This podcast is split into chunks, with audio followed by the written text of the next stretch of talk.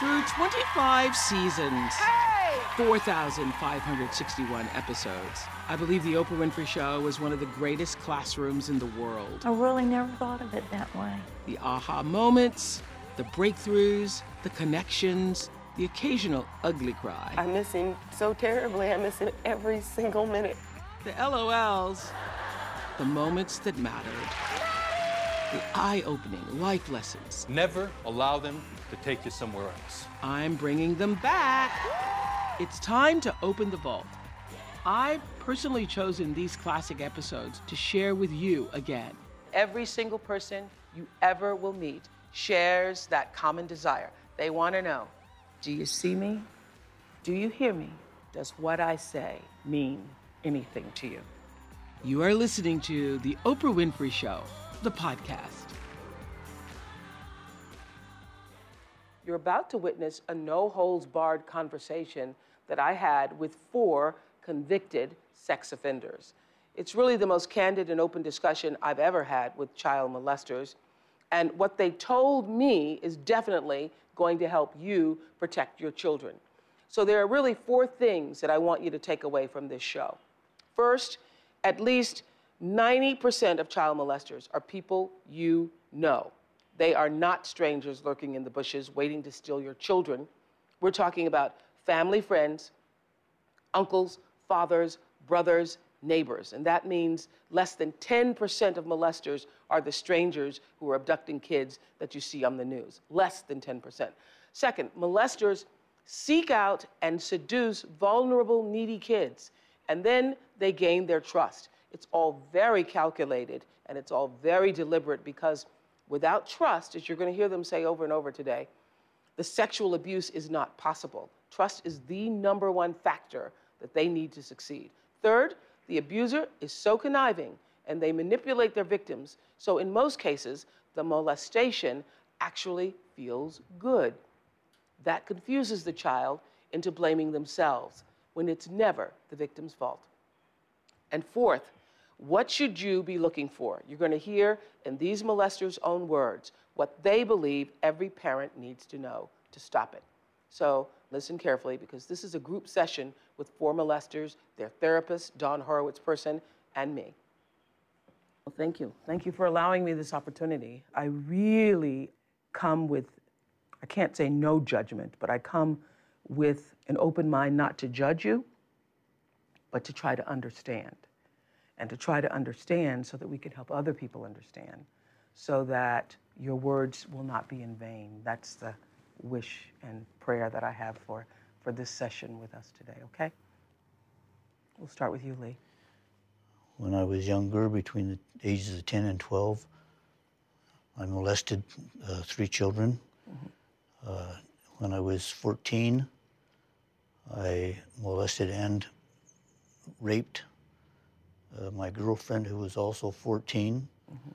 And uh, my offense, I molested a young child, How young was she?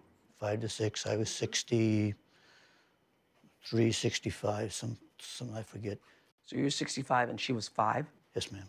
As I understand it, this child called you grandpa. Yes, ma'am. So this was a somebody you knew? Uh, just uh, somebody that we uh, families became very close to, and I was like a grandpa to her.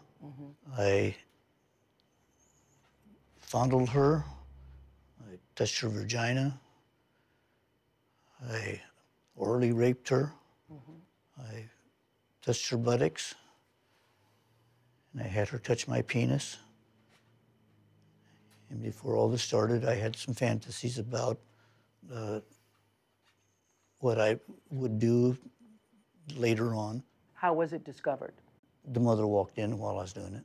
What were you doing when the mother walked in? When the mother walked in, I, I was getting up and going to a chair, and the child was pulling up her sweatpants. So therefore, I mean, it's pretty obvious that something was going on. The mother questioned the child, and the child denied everything until uh, my understanding. The next day, she told her mother what happened. Darren, tell me how it is that you now have the label of child sex offender. How did that come to be? When my daughter was 12, I began fantasizing about orally copulating her. And I would masturbate to these fantasies, and uh, they grew and grew and grew stronger until it became an obsession. Was that the first time you'd ever had fantasies about molesting or abusing a child? Yes. Even though I do have previous victims in my early 20s where I, I had raped 14 year olds. Mm-hmm. So you had two previous rape charges? No, this mm-hmm. was something I've disclosed since I've been in treatment. Mm-hmm. I was You weren't discovered? never charged with those. Never charged. Yes. And basically, you'd gotten away with it, right? Mm-hmm. And then you get married and have a daughter. Yes, At what age did you start fantasizing about your daughter? when she was 12. By that time, Darren and his wife were divorced. He had custody of his daughter, who was living with him. When you started fantasizing about your daughter, did you think that was normal? No, I didn't think that was normal. I thought it was a stretch, but it, it became such a source of arousal for me mm-hmm. that I let it happen. Mm-hmm. And I continued to let it happen. Right. And then what? I touched my daughter when she was sleeping. So how does that come to be? You just one day say, "I'm going to do it," The or do obsession. you, or do you subtly groom her for the moment where you're going to do it? What what happened? I would say in most cases you would groom her, but in my case it was kind of an impulsive. She was laying in a position that aroused me mm-hmm. when she was sleeping, so I just reached down and touched her, felt her up. Didn't think she would notice. You know, I was trying to do something without actually hurting her, but you know, in my own selfish way, get away with it. Did you get away with it the first time? I did, even though it did wake her, mm-hmm. and she did tell her mom, but I managed to lie my way out of it. Mm-hmm. What did you tell? What did she tell her mom, and what did you tell her mom? She told her mom that I had touched her vagina. Mm-hmm. I told her mom that she was lying to get to go back home because there was a restriction to keep her from her mom. So I told her that she was doing it to get to go back home to mom. What did you think of calling your daughter a liar in that moment? I really wasn't worried about calling her a liar. I was worried about protecting my butt. And then you tried it again. And how did you try it again? Uh, the same way. I would touch her when she was sleeping. Was she in the same room with you, or you would go to her room? She was We in were- the same room with you. We were sharing a room at the time, yeah. Your 12-year-old daughter. Yes. That's not good to start with. No. Yeah. Were you sharing the same bed? No. Was she still quote asleep when you were doing this, or were you moved on to? Not every time, I don't think. She usually pretended to stay asleep when I woke her, probably, you know, out of fear. How often were you molesting her? I would usually uh, feel between her legs before I go to work. And, uh, you know, it, it happened for a second at a time, you know. I would get a quick little fix and then pull off and then, you know, head on my way. So tell me this: you're getting a quick little feel of her while she's still in bed, mm-hmm. pretending to be asleep. Yes. And are you masturbating? Are you your clothes are on or off, or No, her the clothes are on, my clothes are on. Mm-hmm. I wouldn't masturbate to it afterwards. Not at that moment. but No. Later. You Later. those- I would just use images of orally copulating her to uh, masturbate to. Mm-hmm. so you orally copulated her? I licked her over her clothes on three occasions, yes. And when you would get this quick little, did you say little feel or quick little, fix? Little fix? feel, little fix, yeah. That would do what for you? It would be kind of a, just like an adrenaline turn on, I guess. Mm-hmm. You know. You know, I didn't, I I didn't stay there and you know continue it because Mm-hmm. I just wanted to do something real fast without her knowing. But there were also times, I'm sorry, that she did know because there were some bribes, weren't there? Yes, I did try to. I asked her if I could orally copulate her, and she said no. Did she ever say, "Would you please stop"? Not while I was offending her, Mm-hmm. but at other times, yeah. What would she say? She's she actually told me once that I didn't want you to do that because you're my dad. And what did you say? I said okay. But you continued. I did continue. Many of you know this already. I was raped at nine and molested from the ages of nine through 14. And because of that, I've always wanted to be able to sit down and talk to a group of child molesters and ask them why and how they do what they do. It's the most honest conversation I've ever had with sex offenders. This is a rare insight into their destructive cycles of abuse, the graphic details of what they do, and how they methodically carry out their crimes. David, how did you get the title child sex offender? Well, uh, when I was growing up, um, I had a family member who was three years younger than me. And her and I spent a lot of time together. And I molested her the entire time I grew up, up until I was 20. How old were you and how old was she when you started? I was around eight and she was around five. Had you been molested? I had never been molested. Mm-hmm. So, what gave you the idea to start molesting? Or did you ah. even know that's what it was called at the time? I did not even know that's what it was called until until much later. Mm-hmm.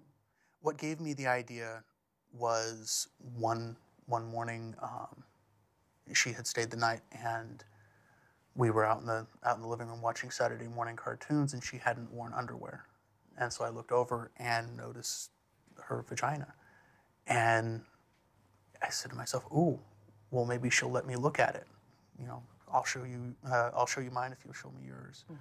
And she idolized me, and would I think have, have done anything I asked.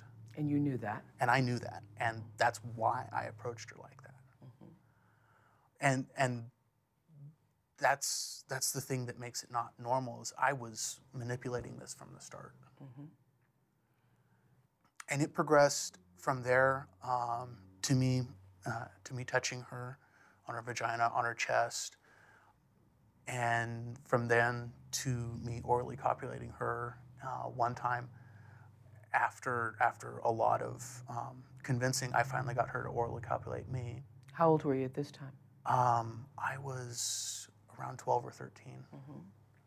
And finally, was there vaginal penetration? Oh, yes. Oh, yes. Um, one of my friends, as a joke, gave me a condom. When you were how old? Uh, I 14 or 15. I used that as an excuse to rape her the first time. You raped her. Uh, it- she never consented to any of this. She went along with it because it's how she thought she had to buy my attention. So would you use that? Oh yes, oh yes. Her her life was, if not if not as much, maybe a little more neglected than mine. I was the only one who would pay attention to her. Mm-hmm. I was the only one who would listen to her, but she had to let me molest her for that to happen. So you would withhold your attention. It was so bad that she was. There were times where she would seek out the abuse mm-hmm. because it was the only way she could get supportive attention And this went on until she was, until she was 17. and she finally told. she finally decided she would she would go out and date and got a boyfriend and she told him my You raped her when she was how old? uh, I I was 14 so she would have been 11 I was molesting her in her bed and her mother walked in saw and saw me getting out getting out of her bed and asked me what was going on. I said, well, I was just um, giving her a good night snuggie. And she thought that was a little weird. I mostly denied what had happened. I After you got caught, it still didn't stop you. the how I made it okay was I told myself that she wanted this, that she enjoyed me molesting her, that it wasn't me molesting her, it was a relationship. And I, I, I told myself her parents had forced her to, to admit to it, and she didn't want any of this, uh, any of this bad bad thing uh, to happen to me because once my parents were told, I of course got in a lot of trouble. That's what allowed me to continue. And during the whole time I was in trouble, I was, of course, withholding my attention from her. So she was starved and primed and ready for me to molest her when I started again. And so then you could go even farther. And then I could go even farther. And that's when there was. That's what I think more than anything allowed me to rape her the first time. Do you see any difference between molestation and actual rape? Do you all? The Yeah. emotional effects are uh, nearly identical, I would think. Um, it's a matter of the methodology of causing the damage, not the amount of damage. Yeah, thank you for saying so. Because if you're five years old, or six years old, or seven years old, or 10 years old, maybe even still 14 years old, you don't even know what it is. You don't have a name for it. So it doesn't matter if you're using a hand, you're using another object, or you're using your penis. It's all the same thing. So you know that now. Oh, yes. Yeah. I no, and I did not know that at the time. At the time, did you use the vaginal penetration as the last bastion, the last wall to penetrate, the last, Yeah, like as long as you can hold up?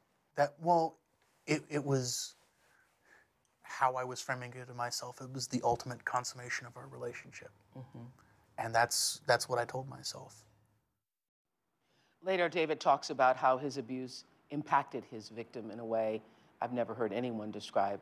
And now here's Robert, who says he raped four young girls, describing his first rape. He was 18, his victim 12. I was walking home and she was with a group of friends and she came up to me. Did you know she was 12?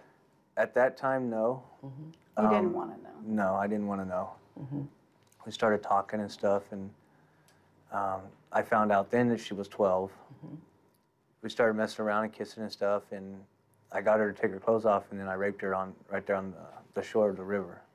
So the other victims, your other victims, did you know them? Mm-hmm. Yes. You knew all your victims. Yes. So everybody here knew all their victims. And that I think is such an important part, and that is part of the educational part that we really wanted to get across is, you know, that whole stranger danger myth. Mm-hmm. Some Most guys are of- hiding in the bushes, but 90% are not. At least 90% are not. They're mm-hmm. able to molest and rape and abuse their victims because they have a relationship, because they know them, because they can set them up. Mm-hmm. Because there's trust. And Because there's trust. And because there's trust. They knew their victims and they earned their trust. Today, we're going inside the minds of child molesters. I had a rare opportunity to sit down with four men, all convicted sex offenders, who are willing to talk openly about why they do what they do. I know what they have to say will help you parents protect your children. And I promise if you can just withhold your judgment and really listen to what they have to say, there is really priceless information that can keep America's children safer. So tell me why you would agree to do this interview today. Why did you want to do this? I would like to tell the people of the world, the parents, the guardians, on a few things that they should be watching out for. When the person is paying more attention to the child than being with the adults. They- They go to a, a party, uh, and but there's children there, and he spends more time with the children than he does with the adults at the party. Red flag. Red flag, definitely red flag. How were you able to um, groom this five year old girl? She she relied on me quite a bit instead of her parents, and She called you grandpa. yes, You were uh, a friend of the family. Yes, yes. She grew to trust me, and I took advantage of that trust. How were you able to make that okay in your mind? Because this is a five year old. A five year old. I thought she liked it. Okay, I found out later that it hurt her.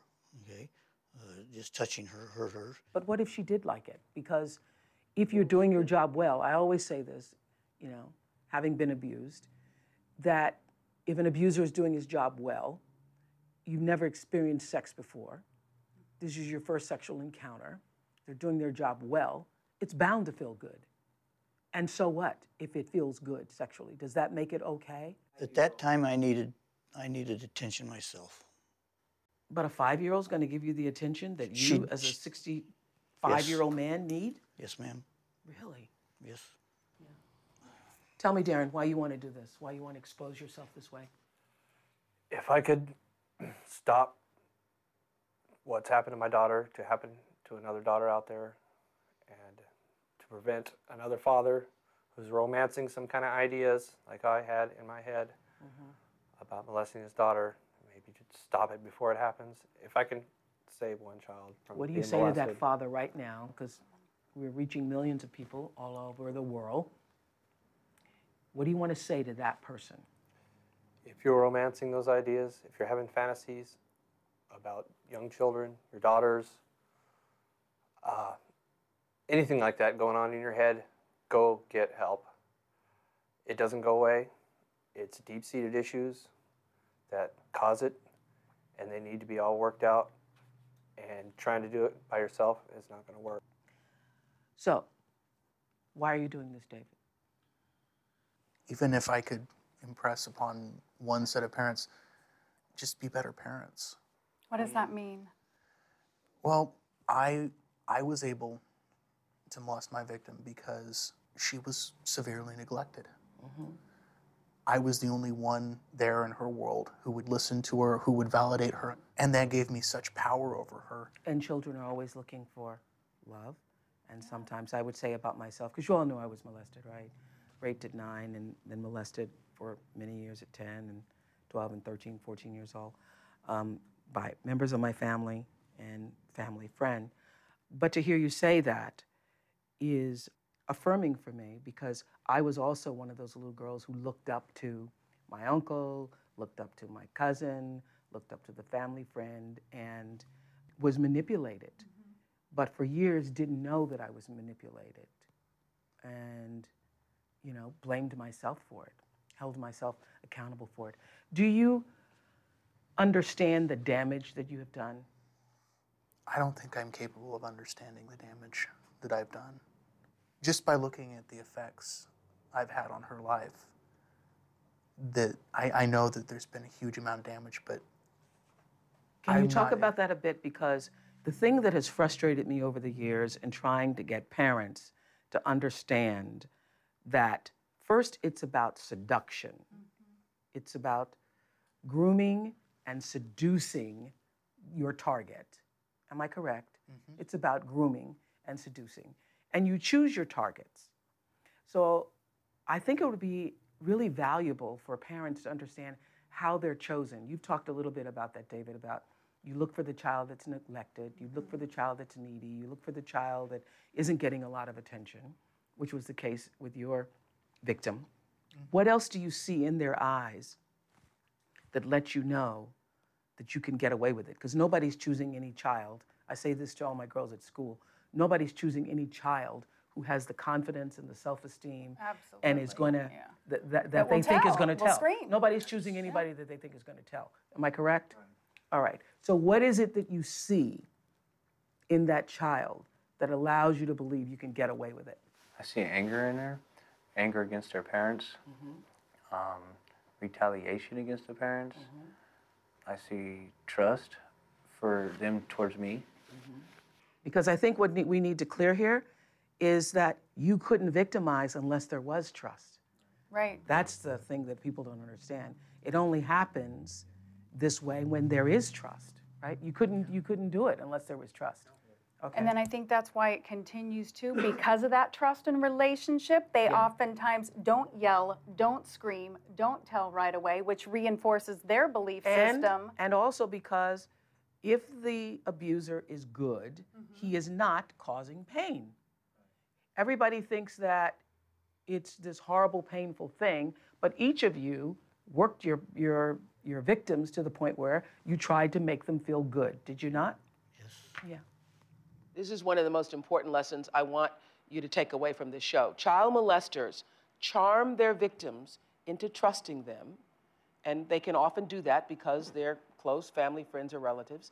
And many of them really, truly do not believe that they're doing any harm because they don't think that they're causing pain. Their goal is to bring sexual pleasure to the child so the child can then bring sexual pleasure to them. And that is why it is so hard for you to save your child. It's a calculated dance of seduction. Listen carefully. Let's talk about the grooming process because I think um, I was 42 years old before I recognized that I'd been groomed. So I think if we can save one person out there who has been molested and is still blaming themselves or who doesn't understand that you guys are pretty conniving, manipulative, and actually smart in your seduction abilities. So, how were you able to seduce? How did it start? Give 'em back rubs and foot rubs, and you know, gets them used to physically being touched, and it kind of creates a bond. Getting them used to your hands being on them Exactly. and them trusting that so that by the time you reach for a breast or you reach for the genital or whatever, Buttocks or whatever, yeah. it's easier. You're shaking your head because because that's that's very much how I initiated my grooming process. Is um, I would listen to her, and then I would listen to her with my hand on her shoulder, and then we would cuddle on the couch together, and then priming her for me to be physically intimate with her. very much like um, a couple on a first or second date, is it not? Right. Darren, what do you want to say? I knew it was wrong, but in my own, I justified it in my own mind by saying it was a special thing between us, and I wasn't hurting her. We've heard people say, even publicly, I would never harm a child. You thought you weren't harming her. No. You thought you were doing what? Bringing her physical pleasures? What do you say? Physical pleasure. And you thought the same thing, Lee? Basically the same thing. I truly believed I was bringing her physical pleasure. And that because it was physical pleasure, that made it okay. I'm saying at the time Yeah. you thought that. Yeah, yeah, because we was, she was pleasing me and I was pleasing her. You didn't think that you were a disgusting old man? You didn't think that? No, seriously, Lee. You Uh, no, didn't think at the time. At the I'm time, at the time, after it got started, mm-hmm. yes. Af- af- After I started it, it's, to me, it was just too late to stop. Why was it too late to stop? I just, we were, like I said, I, I thought she enjoyed it, so I would make her happy and uh, I would do things to her and uh, What kinds of things? what, fondle her, mm-hmm. Touch her? Touch her, yeah, fondle, yeah. So if I were to ask all of you, none of you thought that you were causing harm at the time. not at the time. So if you've been carrying the guilt, the shame, which is the true horror of thinking that you are to blame for your own abuse simply because it felt good, that is exactly what they wanted you to feel so that you wouldn't tell. It is not your fault. I think everybody thinks that sexual abuse is about the actual act itself, but what it really is, is changes who you are. It changes who you are when you've been sexually abused. I wanted to know if the child molesters I spoke with understood the extent of the damage and devastation they caused their victims. It started when you were eight and she was five. So when you're 14 and you vaginally rape her, and you're 15, and you're 16, and you're 17, and you're 18, and you're 19, and you're 20, what are you thinking about yourself? And how often is this abuse continuing?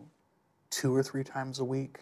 Um, and then sometimes it would slow down to maybe once a month.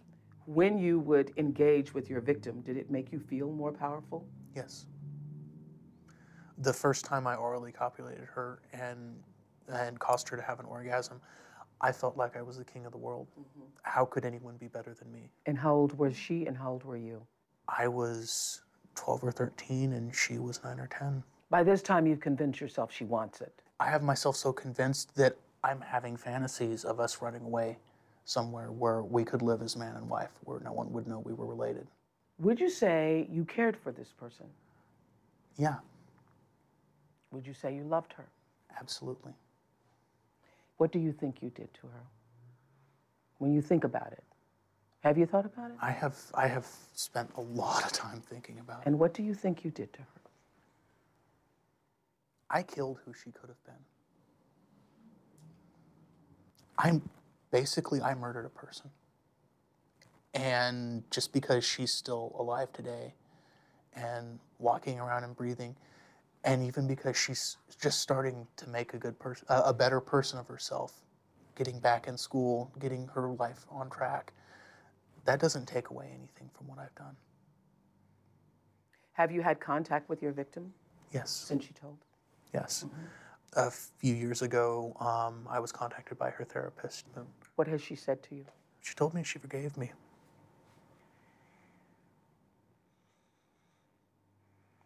And I have a real problem with that because I don't think it's forgivable. When I heard David say that he killed who she could have been, that was one of the most powerful things I've ever heard anyone, particularly a sex offender, say, because that is the absolute truth. When a child is abused, it changes who they are, it kills their spirit. How did you keep your victim from telling? What do you say to a five year old to keep her from telling her mommy? She just loved me. I think she loved me and she knew that we'd get in trouble. Did you say to her, you'll get in trouble or I'll get in trouble? I told her one time that her uh, daddy found out that uh, he would beat me up and that I wouldn't be able to see her anymore. Mm-hmm. And that was that was a big thing was right enough. there. That was enough. Th- that was enough because she didn't want to leave. I mean, she, she wanted to be with me. What did you tell your victim? That they'd take her away and she'd never see me again. Did you say anything to your victims? Just that I loved them. That you loved them? That one seemed to work all the time. Mm-hmm. What do you most want to tell parents? I know that's one of the intentions that you're doing this. So, what do you most want them to know? Be on the alert. You know, you don't have to mistrust everybody because there are people that just plain like myself. I love children, okay? But at least open your eyes and, and look around and see what's happening. But if anybody had opened their eyes and looked around, would they have seen what was happening with you? Yes. An alert person would have, would have, a person knowing what the signs are would have known that something was going on. I believe they would have. How? Just cuddling her, having her sit on my lap, doing little things for her, uh, The amount of time and attention you were spending with amount of time and attention. But then if you had been asked about it, you would have lied and said, I just love children. Yes, I would, but who, who would they believe then? Now you've got to, They would have believed you. well, would they? all, all, all the, all, all of you've lied before and, and, and, and used your manipulative skills in order to con not just the children, but to also con their parents. So you're saying beware of that. Oh, be definitely aware of it. Mm-hmm. What do you most want to say to parents, Darren? Pay attention to your children's cues, and you got to listen to your kids. When they mm-hmm. tell you mm-hmm. someone touched me, you believe them because kids don't lie about that stuff. And a lot of times they'll be dismissed because they'll believe the adult instead of the child. Mm-hmm. Listen to the children. They don't make this stuff up. Is there anything your victims could have done to stop you? Said no. Pardon me? Told me no. Told you no. Do you think that would have really stopped you? Maybe with uh, one or two of them in, in the beginning. Not at the end, no. Not at the end. No, because uh, my second victim did tell me no. Yeah. Okay. Yeah. Is there anything your victim, your five year old victim, could have done to stop you? No. If she had told the first time? That might have stopped me for a little bit because when she told, it didn't stop me. Is there anything that five year old could have done to have stopped you? Had she known more, yes, she could have. She'd just tell me, no, Grandpa. And I, I had so much love for her that I wouldn't have. Mm-hmm. I- that I feel in my heart, that's what I would have done. Is there anything your daughter could have done to have stopped you? She did. She turned me in. And I'm very proud of her for that. She's had every right to protect herself, and I'm glad she took that initiative to protect herself. Listen to your child's cues, and if you think, listen to me now, if you think something is going on, you're saying to yourself, hmm, that doesn't feel right, or that seems a little weird, then it probably is. That's called instinct. That is the warning, and that's the sign, and that's what it feels like. So if you're a child watching this and it is happening to you, the best way to make it stop is to tell somebody. And if they don't believe you, you keep telling until somebody does. Because molesters do not want you to talk. Tell somebody today. I have felt this for years that this whole issue of molestation, sexual abuse, is so misunderstood. Absolutely. It's so misunderstood because everybody thinks that what you read in the paper is what is happening to every child. Right. And they think that's what's happening you know, well, my child would tell me Right. if somebody was torturing them or if it was a horrible experience. I think the unspoken shame mm-hmm. is that for millions of us who were molested, it was not at the time horrible. It was not a horrific experience because if somebody is treating you horribly and causing you pain, you are going to tell. And every molester knows that. Is that not true? Do you feel that you've been cured by the therapy process, by your probation? I think I am being cured. I do not think I am there yet. Would you trust yourself around children? I, I try not to be around children, okay, because I do. I, I, I like children too much, and so I just won't be around them. Is it like being uh, an alcoholic where you have to work on it a day at a time, that every day you're working on it, Darren? Yeah, I believe so because yeah, I can't say I'll never offend again because if I get back to that dark place I was before, I'm, I could possibly offend again. I think the difference is now is that I recognize the pain I've caused at the time of my offense. I was not recognizing the pain I was causing. I don't want to hurt anybody. Will you offend again? No, I can honestly say I will not offend again. How do you know that? Back then, I wasn't a happy person. Mm-hmm. I was using drugs, I was drinking, I didn't care who I hurt. And it was like I didn't have any feelings toward anybody in the world. And now I've got these tools to help me with my triggers, to help me with my inner problems. I, I feel, I'm happy. If I put you in a room with a group of gorgeous 14 year old girls, would you be a danger to them? No. You would not? No. Will you ever offend again? Probably not. I mean, it's it's not something I can ever say in absolutes. I've already crossed that line once. And being in therapy now, I've had a good long look at a lot of really deep, horrible issues that I have with me. And I'm always going to be a damaged person, but at least now I can see that and I can work on it and I can, you know, I can live my life being a better person. Well, these are four guys who are willing to talk about it. There are obviously millions um, who would not. So I want to thank David and Darren and Lee and Robert for being so candid and open, and their therapist, Don Horowitz person, for lending her support. And it is really my hope, having been talking about this for years and years, that this conversation opens a lot of eyes and minds and hearts. Bye, everybody. I'm Oprah Winfrey, and you've been listening to The Oprah Winfrey Show, the podcast. If you haven't yet, go to Apple Podcasts and subscribe, rate, and review this podcast. Join me next week for another Oprah Show, the podcast. And I thank you for listening.